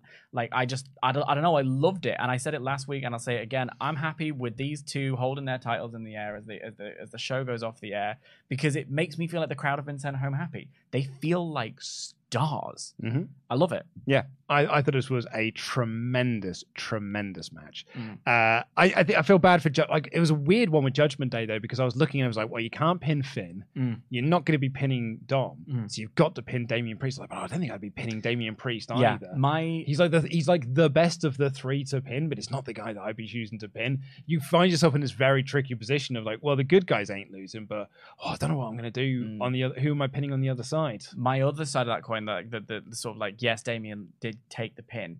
He got a near fall on Cody, and it wasn't a kick out. He he had a chokeslam on Cody, and if Sammy hadn't broken that up, he held him down for three, which I think was actually kind of a big deal. And that's where your wins and losses don't matter stuff goes away, because Cody's lost twice, right? I'm not wrong in that. He's lost to lost to Roman, Roman and lost to Brock. Brock, yeah. In the whole time he's been back in W W E, he has lost twice. So imagine if Damien Priest pinned Cody Rhodes. That would be a huge statement. It's when we had Cody and Solo. Which one of them who haven't mm-hmm. been beaten is going to be? So the idea of, you know, I think Priest getting potentially a very close near fall just gives him enough sort of like, no, he's actually it's a little bit good. of credibility it's for him. It's a little bit of yeah. credibility. I do take the point of when you when you do take the pin, who else was going to take the well, pin? Well, that's it. I think he it's was not satisfying probably... to watch Cody take the pin. Uh, to watch Dom take the pin, sorry. It, it can't be Dom. Yeah. Because the whole point is you want to see Dom get beaten at the pay-per-view. Yeah. And you can't pin Finn because he's going for the world title. Mm-hmm. So it had to be Damien Priest. Sucks for Priest, but it was the option of the yeah. three. Um, I've seen some people in the comments, they've been like, oh, of course you had to compare it to the A E W ones. That's more of a commentary on people comparing it to the mm-hmm. A E W ones. Because I when I went on Twitter this morning, saw a lot of unfair comparisons being like, yeah, it was good, but it wasn't as good as the one on Collision or Dynamite. But I was like, well, so? it doesn't matter. Does, just because it wasn't as good doesn't mean it wasn't good. Yeah. This was a great match. Yeah. I, I really, really enjoyed this main event. Yeah, I, I did too. And I, I think you're right. I think it is that thing of like, if you're, if you're enjoying something, don't need to make a comparison, do you? Mm. Yeah. So. But yeah, uh, overall, I thought this was a totally fine episode of Raw. I thought I had such a good time with the show that I'm giving it four and a half. I had so much. Whoa! Fun. I really Whoa. liked it. From bell to bell, I just was engaged and enjoying myself and energized, and I was excited to watch the next segment. I wasn't fasting forward like I normally do in some bits where I'm like, ah, skip that entrance or whatever. I was just in. I really enjoyed it. I'm I'm really happy for you. My I no, no no no I don't mean that as like a derogatory thing. Like my thing more on this was like I I could have watched the highlights package. Right. And I would have gotten... The, I, this did not feel like must-watch television. Mm. This did not feel like... If I didn't see this episode, and then I came into the office and people would be like, oh, you missed a killer episode. You know, two weeks ago when I was on holiday. Oh, yeah. And I came back and Pete was like, you missed a great episode yeah. of Raw. That was not this episode. Right. If I missed this episode because I was on holiday, I don't think I'd have anyone telling me, it's like, you really need to watch last mm. week's episode of Raw. That That's what I mean. It's just like, yeah. this was a totally fine... missable, skippable episode of Raw. But if you did watch it, it wasn't bad. And for me, I did watch it, and every segment felt like it, it was simple and to the point, and I, I appreciated that. That was good.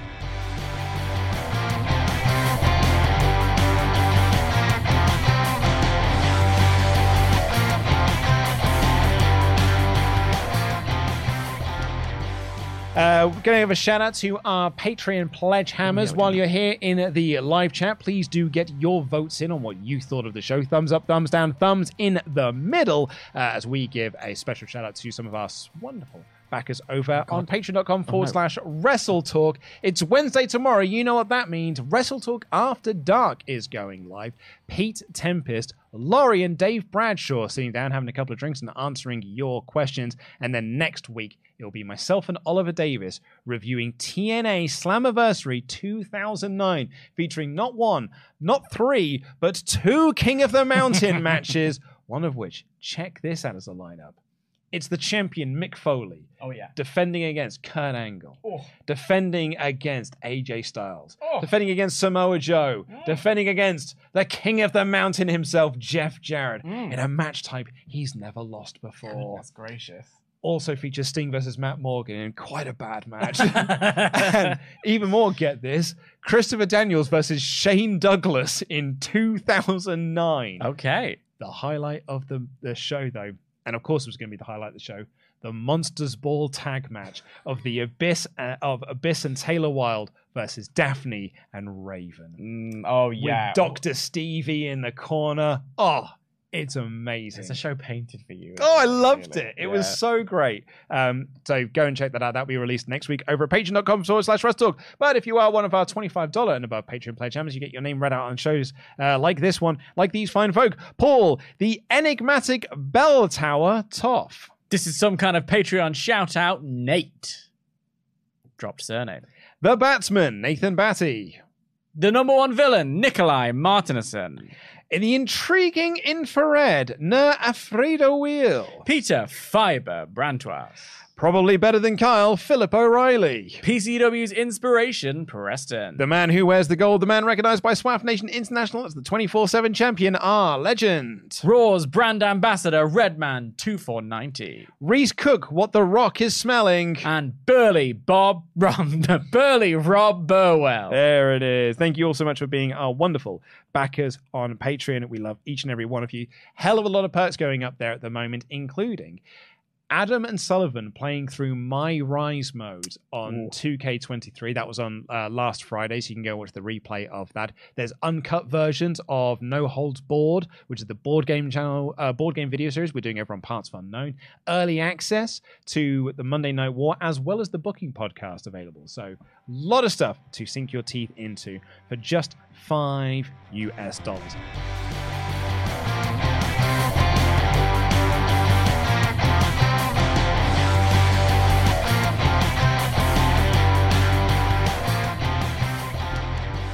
Get into the rest of your Ultranats. Ding, ding, ding for the last of those. Charles Berg kicks us off here to say, hot-ish take. The men's Money in the Bank has two potential winners, L A Knight and Logan Paul. They're the only two guys in this match. While everyone in the match is very talented, they are mid-carders. Only two people have the charisma needed to hold the briefcase, jam that jam. I don't fully agree with that, Charles, because I think it's three. I'd add Damien Priest into that. Mm. But I do agree it's those two, and I would add Priest on the as a third. It's an opportunity to give some of them that to give them that rub to turn them into the people who you could one day see exactly. At the top. Yeah. Ryan Marshall says the potential L A Knight promos with Seth or Roman is what I need. And what's the chances of Triple H saying screw it and just bringing uh, Butch out as Pete Dunne this weekend uh, or next weekend? High, I'd say. Yeah, I was gonna say low because Vince, but you know, it's on it. Why not? Joe Strikes. Uh, Logan is a draw for the haters to fuel them to say things like, lol, best thing at the pay-per-view was a YouTuber doing a flip. Wrestling so fake. A YouTuber could pick it up in a day. Logan draws negative attention to W W E, similar to C M Punk and A E W. Interesting take. That is an interesting take. I don't mm. know if I fully agree with it. I, I totally get what Joe's going for and, and what Joe's means. I don't know if I agree. Mm. I, I, think, I think there's something. I think from the conversations I've had, seeing the way he takes a stunner or the way he did that, that cool holding the selfie and while doing the jump onto Roman, I think it looks cool. And I get I get the haters like to come and say anything, but they'll do do anything. So yeah, and and I think you're right with like the the, the haters on, on Punk and A E W, but I think Punk's got way more uh uh people on his side mm. watching A E W than people who did, are detracted from him. Uh, Will Campbell says, Cody taking a full entrance to accept a match challenge is the type of over-the-top campy B S I can expect to enjoy from him. Also, on another note, I have a very nasty feeling that Triple H is going to pull the trigger on Logan Paul because branding. Oof. Trademark. Oof. Speaking of Logan Paul, do you want to see him win? No. seventy-three percent. It's mm. higher than I was expecting. Mm. So I am wrong. Thank you very much for voting in that poll. Matt Hennessy has got a string of chats here, which I'll read out in one go. Said, I'm not going to start. Uh, I'm going to start off being positive before the negative.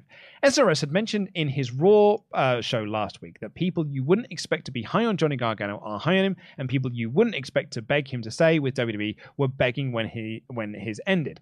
So last Wednesday, S R S uh, did a "What do you guys want to talk about?" which is basically a Q and A. So I asked him if Vince was who he was referring to when he mentioned people you wouldn't expect being high on Gargano, and he said yes, that V K M is high on Gargano, and people S R S has spoken to in W W E said Vince begged him to stay and wanted both him and Candice on the main roster as in-ring talent. V K M made it clear to both of them when they were ready to return to wrestling to talk to him. So Vince, Hunter, and H B K are high on him, which is good. Better Wrestling Experience has a report over the last month saying D I Y are expected to be pushed to the top team and a major vocal point of the tag division uh, again, which is good news. D I Y versus Say No is yes please at SummerSlam. So with all that good news that's come out about Gargano, it's great and happy to hear. Now, Now, to be negative, why wasn't he on this show? Why not do him and Rollins for twenty minutes, have him look good and defeat? Or if not, not give him, just give him a win on T V. I really enjoyed W W E since Hunter took over, but not to have Johnny on this show was just a dumb move. I can't defend regardless of whose call it was. You had an open goal and you missed. Got to be critical on that front. You have to do better. Yeah, I mean, I think it's this, uh, it, it's it's Vince changing things up. If that's what's gone down, that's messed with the order of the show. And the plan was to have Gargano um compete. We don't know if that's the plan. We don't know. It's speculation. But let's say it was. Yeah. Then that is a massive shame. That is an open goal, and that is a thing that's been missed. Because I, I think in defeat you could look very strong and have Finn come out and do the attack at, at the end of the match. Mm-hmm. Um, I, I think I love the idea of Ciampa and Gargano doing D I Y again now. Yeah, I think it, D I Y reunion has been on the cards for yeah. quite some time. But they very much made that clear after the draft. That's where we were heading. And I, just I think, think even pre-draft is where we're giving us that direction. It's um, August fifth is SummerSlam. If mm-hmm. we want to imagine Kevin Owens and Sami Zayn versus D I Y, you've got a whole month there. Um, you know, we've had Ciampa do the debut, Gargano coming back at another week's time. It's a shame to miss the hometown pop. I think it's the best choice to give them both uh, on the main roster a run together. I think it will do so much for, and especially, like I say, those main event mm-hmm. tag team titles feel like main events. So uh, Vandalia nineteen ninety-eight said, it looks like Finn watched last week's WrestleTalk and saw your criticism and upped his game. I'm an influencer. Natari Hickson said, hi WrestleTalk, you can just call me Natty. I laugh every time you try to pronounce my name. Speaking of Natty, does Raw just not have credible women for Rhea to fight? They ever give her nothing title reign? At least Charlotte is a big name. Well, I think Natty uh, Raquel, yeah, I think is is a big name for her to face. Yeah. Brody here says, too much fantasy in this booking, but what if Priest wins Money in the Bank, has a cash-in interrupted in Finn versus Seth, leading to Finn leaving Judgment Day? You think he could be built to win Rumble this year? Priest then cashes in with Dom for the tag titles, if it is still any title.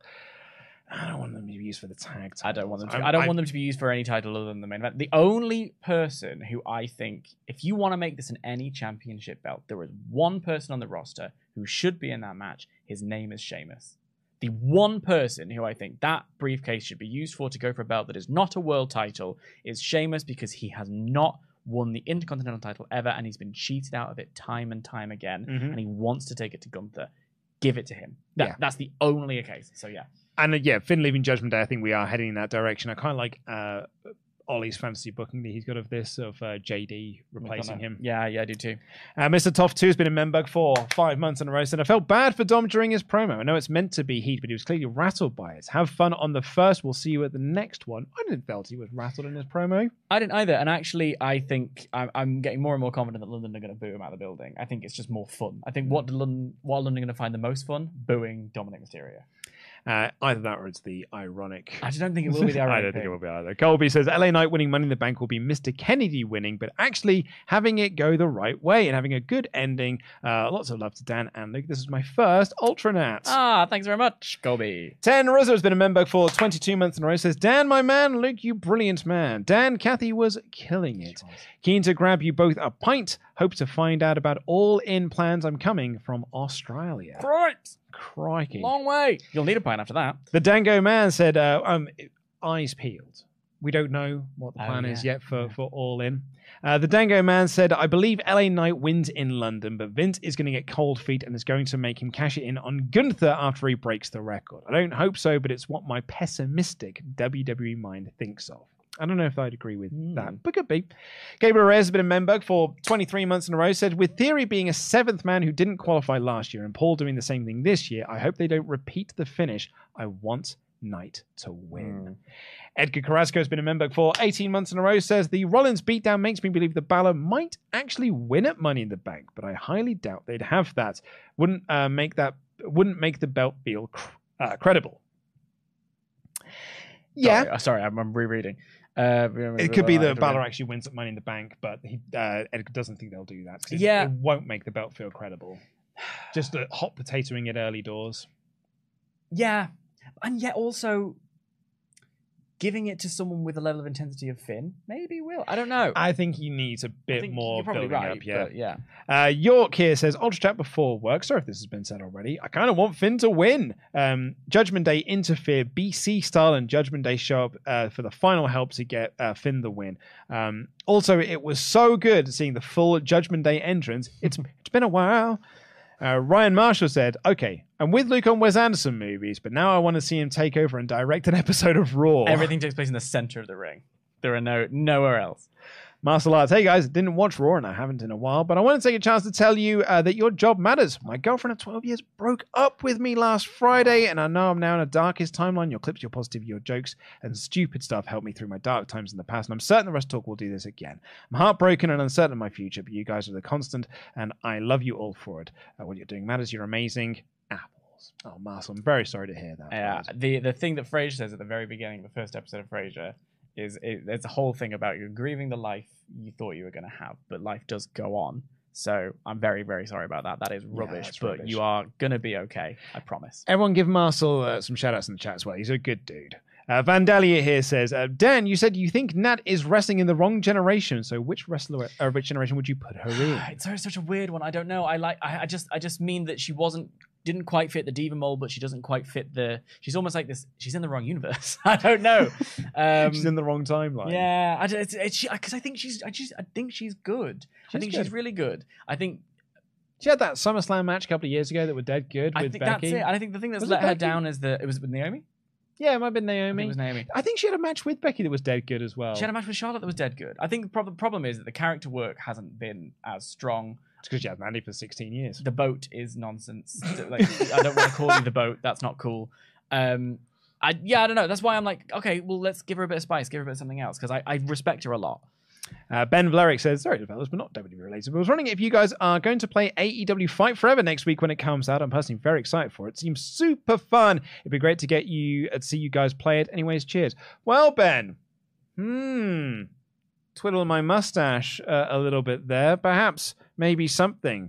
It is currently installed on our PlayStation upstairs, after all. I might have played it quite a bit today. Oh.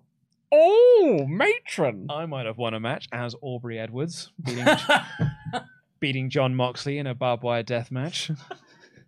Of course you did. The first, one of the first things I did, basically. I was like, how do I get Aubrey Edwards? Oh, God. It's, yeah. I can't say it because we're embargoed on reviews. Yeah. But that's what I did. Um, Charles Berg has been in Memberg for twenty-five months in a row, and he says, Memberg is also what I call my wang. Christ. Two years in, I just want to say you're welcome, and I guess thanks for the great content too. You're all decent folk. Well, thank you very much, Charles. Ten Ruzza said, also Dan, WrestleMania nineteen, really judging you hard, man. I hate Logan Paul being involved in all of this, not in a heel way, just in a switch off, don't care kind of way. Dan, I hope C M Punk acknowledges you as the actual truth. Bring on Forbidden Door and Okada versus Danielson, and then bring on All In and Layton versus Punk for the title of the truth, the truth on a ladder match. Um, Mister Higglesby here's also, I mean, you want to talk about your WrestleMania nineteen? I just, here's the thing. On the episode of No Holds Barred, I said that WrestleMania nineteen was like not awful, but like fine, right? Because I really like WrestleMania nineteen. And in my experience... It's what everyone always says about Chris Jericho versus Kurt Angle. It wasn't Chris Jericho. No, it was um, Shawn Michaels. Shawn Michaels, Kurt Angle. Right, look at... Here, okay, in my experience, when I like something, people think it's mid. So if anything, it was a self-burn and I should have more self-belief. However, I will also put you... The, the Miller Lite Catfight Girls had a whole segment. Um, Undertaker's match was supposed to be a tag with Nathan Jones, and then it didn't happen, so it was just a plodding match with Big Show and A-Train. There was the the the match against Booker T and um, Triple H. Triple H that nobody really cares about. There's Hulk Hogan and Mister McMahon, which is great, sure. But like, and I get this. This I really like the show, but would I? I don't know if it's like one of the best of all time. No, I don't think it's one of the best WrestleManias of all time either. But I also forgot. I oh, because Kurt Angle's in the main event. What am I talking about? Right. Well, I mean, it's a great main event. Oh, do you know what? Whatever. I just thought people would think that I think I think I've got bad taste, but apparently I've got brilliant taste. So it's no seventeen. It's, well, nothing is. No. Uh, Higglesby said, Luke, have you seen the Kraven the Hunter trailer? Any idea if there is a movie channel that can see it in theaters? Have a lovely day, especially WrestleTalk's most handsome lad, Professor Dan Layton. I actually have not watched Neither. the Kraven the Hunter trailer yet. Neither have I. Um, Uh, a friend of mine did say, Kraven the Hunter, I'm craving a better looking movie. Wow, what a line. I thought the poster with the, you know, that iconic image of Kraven the Hunter, I my first thought when I saw line. that was like, he'll be in that costume for the final shot of the movie. Great, great. Uh, everything else, he'll be in that little leather vest and will be waiting for the origin of that costume.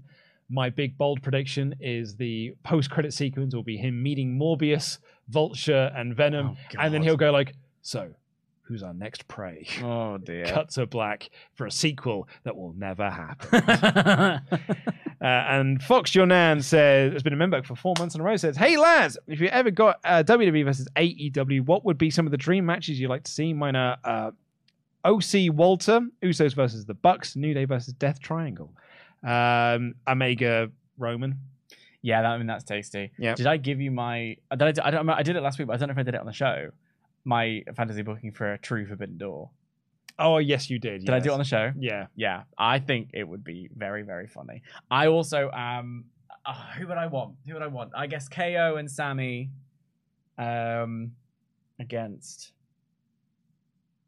Lucha Bros. Well, I was going to say, or maybe maybe Bucks. I was going to say... Um, Actually, yeah, bring up some of that P W G magic. Do you know, that's what I'm thinking. Because yeah. I was going to say, like, oh, like F T R, but I was like, well, we've seen that. We've seen the revival. Well, that's the thing. I I, I kind of like the, the uh, Usos versus the Bucks, I think, is a real obvious answer, but I always kind of want to relive some P W G yeah. stuff. But, like, now, when yeah, they've all been exactly, main event people, yeah. when they've all been huge stars in this way, you know, yeah. well, that would be tasty, wouldn't it? Did have a laugh. There was a, there was an image went round uh, last week of people sharing like all of the current W W E or people are holding W W E gold and saying like, see, this is what happens when you have a performance center and you can create your own stars. And I'm gonna be like Seth Rollins, yeah. Kevin Owens, yeah. Walter, yeah. Sami Zayn. It's yeah. like it's every single person here is like from the independent it's circuit. Literally Roman Reigns is the only one that's in house. Like it's uh, it's him, Rhea Ripley, I right, guess. Yeah, yeah. But everyone else was wrestling famous around. Performance center find Oscar. Yeah, so I mean, I, I, there's some good options there, of course. Uh, right, let's end this poll to see what you thought of this show. Wow, this is split. It's only got five percent thumbs down. It's the mid and ups that are the interesting wow. one here because fifty-one percent thumbs up, mid forty-three percent. That's a real split of people being like, yeah. It's nice to be in a good mood sometimes. I've yeah. learned. It's a rarity. Also, Dan, who is Claire and why is she an absolute peach? Oh, yeah. So I was in the airport yesterday and um, there was a, a bottle of absolute vodka that was flavored absolute peach. And I just picked a random name and said, oh, yeah, I know Claire. She's a absolute oh, peach. Oh, I see. It's very... If you come and follow me on Instagram, that's what you're getting. Good comedy. Thank you all so much for watching, everyone. Uh, we'll be back on Thursday with the A E W Dynamite review. In fact, it'll be the A E W Dynamite review. It'll be the go-home show. Then on Friday, it'll be Forbidden Door predictions. Mm. And then over the weekend, Forbidden Door live reactions. The Truth Dan Layton will be in the building along with Chopper Pete Quinnell. Then on the Monday, myself and Chopper Pete Quinnell will be reviewing Forbidden mm-hmm. Door, and then we have all of the usual stuff. So no collision review next week mm-hmm. because on the Monday we're going to be reviewing Forbidden Door instead. Get ready to join us for the Forbidden Door live reactions and see me react to people being kicked in the face because I, I genuinely, it's going to be a lot of I love it. It's going to be great. It is a show with Okada versus Danielson. I mean, and amazingly enough, I don't think it's going to be the match of the night because Omega Ospreay won. Is I still think is the best match of this year. Yeah, I think it's the greatest professional wrestling match of twenty twenty-three, and I don't think it is. I don't think anything has come within an arse's roar oh of touching. God, give it. us, give us something amazing, and then give us the third and final match. And all now in. We've got the sequel coming, oh. and I and it's a very different Omega. It's a very different Will. And I cannot wait for it. And then the week after is Money in the Bank. They're feeding the children. I love it. Yeah. With our live show as well, if you have got your ticket for our Money in the Bank party, extra tickets for Quizlemania will be going on sale this Thursday at one o'clock. You'll be sent out an email notification, so be at the ready for it. Until then, I've been Luke Owen, D A D. That has been the Professor Dan Layton. Jam that jam.